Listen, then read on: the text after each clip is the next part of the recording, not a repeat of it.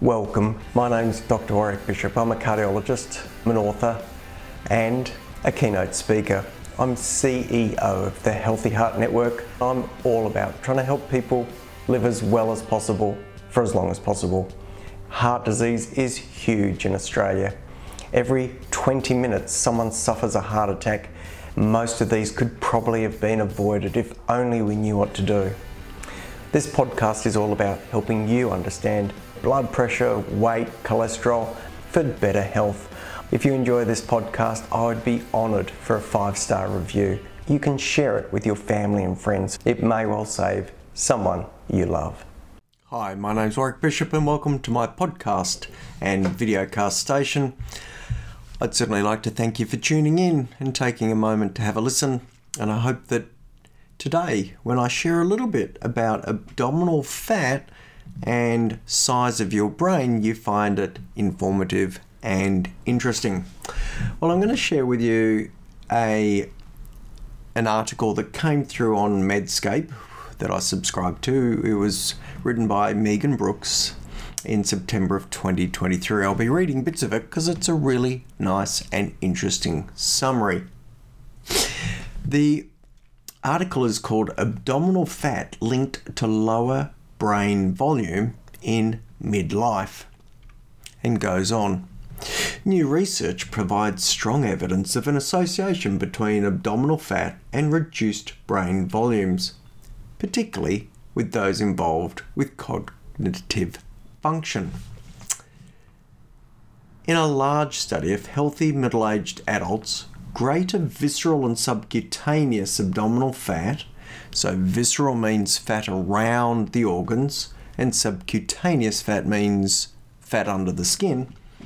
Demonstrated on abdominal MRI or magnetic resonance imaging. That's the scanning we do that doesn't use contrast, it uses water particles. Predicted brain atrophy on imaging. And this was especially so in women. In quotes, the study shows that excess fat is bad for the brain and worse in women, including in Alzheimer's disease risk regions. And this was said by lead author Cyrus Raji, who's MD, PhD with the Mallinckrodt Institute of Radiology, Washington University, St. Louis, Missouri. Well, the study was published online in August in the journal Aging and Disease. And goes on. Multiple studies have suggested a connection between body fat accumulation and increased dementia risk, but few studies have examined the relationship between the types of fat, that is, visceral, the fat that hangs around the organs, which we generally think of as a worse indicator of cardiovascular risk, versus subcutaneous fat, i.e., the fat that hangs just under the skin that we might see in a chubby child. And the examination of relationship between those types of fat and brain volume just hasn't been done. This most recent study, however, looked at 10,000 healthy adults between 20 and 80 years of age with a mean age of nearly 53 years, and 53% being men. They underwent a short, whole body MRI protocol. They did analysis on the abdominal fat types and normalized brain volumes were evaluated. They were controlling for age and sex. The research team found that higher amounts of both visceral and subcutaneous abdominal fat predicted lower total grey and white matter volume. Well, you may remember grey matter is the neurons, the actual cells that form the brain and do, if you like, most of the work, and that the white matter are the axons traveling together like the wiring between the cells, the functional component, but both appear to be affected. As well as a lower volume in the hippocampus, the frontal cortex and temporal, parietal, and occipital lobes. So almost the entire brain and its functional uh, capacity could be affected by these higher levels of visceral and subcutaneous fat. In quotes, the findings are quite dramatic, Raji comments. In quotes continued, overall, we found that both subcutaneous and visceral fat had similar levels of negative relationship with brain volumes. Close quotes. Women had a higher burden of brain atrophy with increased visceral fat than men. However, it's difficult to place the sex differences in context due to the lack of prior work specifically investigating visceral fat, brain volume, and sex differences, so very hard to compare and know for sure what this means. This is a note of caution from the researchers. But they also note that while statistically significant relationships were observed between visceral fat levels and grey matter volume changes, their effect sizes were generally small. So, someone could be carrying a fair bit of extra weight, but that may not have a huge impact on that person as an individual.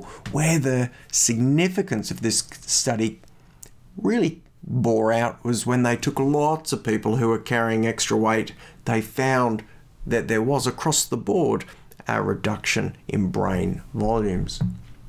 But there are limitations. Other limitations include the cross sectional nature of the study, which really precludes conclusions about causality.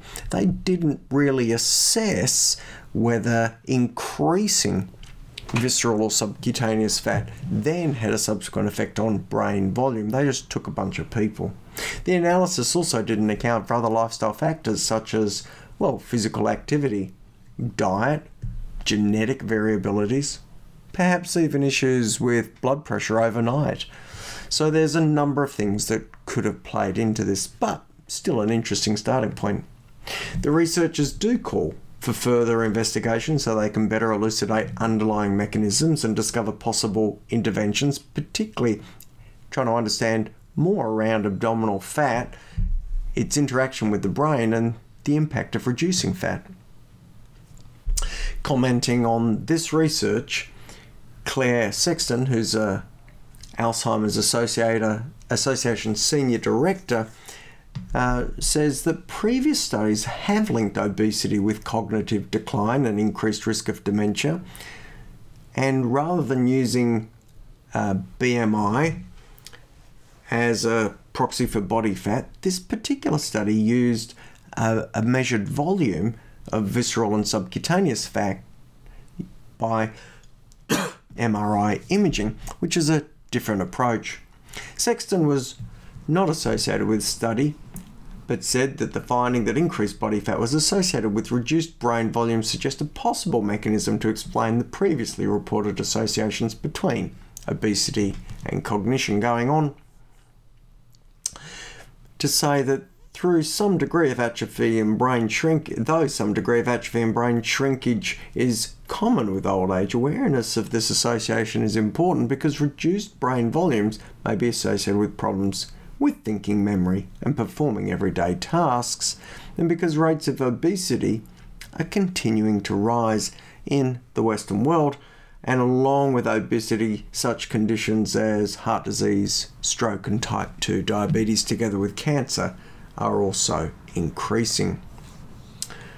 So, overall, considered an interesting addition to the literature, the study didn't necessarily take into account some of these confounders like physical activity and diet, which could have an important relationship. And it's really quite important to recognize that overall it's probably not just one factor. So, although this study was able to show some associations between visceral and subcutaneous fat, it's really very important to look beyond that to other factors, which include diet, physical exercise, etc., when considering the association between cognitive decline and or dementia. So, although obesity and the location of fat seems to be important in considering one's likelihood for development of brain shrinkage, i.e., dementia, such things as education level, physical activity, previous head injury, poor sleep, mental health, so on and so forth, all play in as well.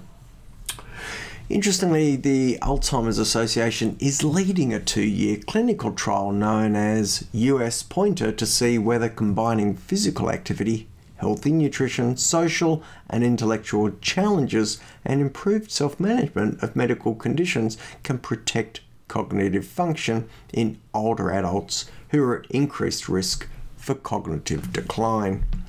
We'll need to watch this space to figure out where that leads us. But in the meantime, I think we really do get a good sense that carrying too much weight, whether it is visceral weight, i.e., that nasty fat that hangs around the organs deep inside your body and is often closely linked with risk of development of diabetes and coronary disease, or even the other sort of fat, subcutaneous fat, which is more a chubby child sort of fat.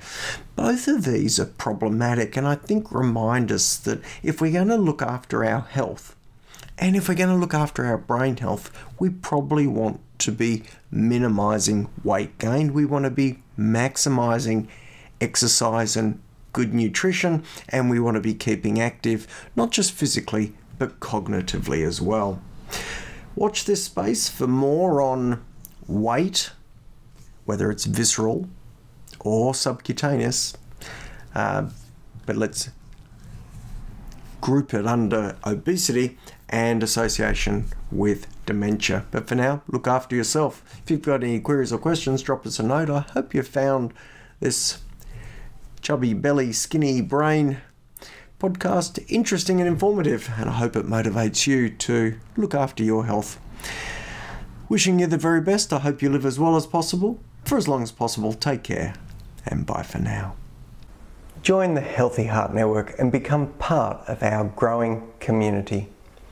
If you're interested in your heart health and risk of heart attack, then join the Healthy Heart Network for only $5 as a lifetime member. This represents $55 worth of value. We offer and help people understand their present state of heart health, what their current level of risk is, and the positive steps they can take to improve their risk of heart attack in the future go to www.healthyheartnetwork.com.au and click the Join the Family button.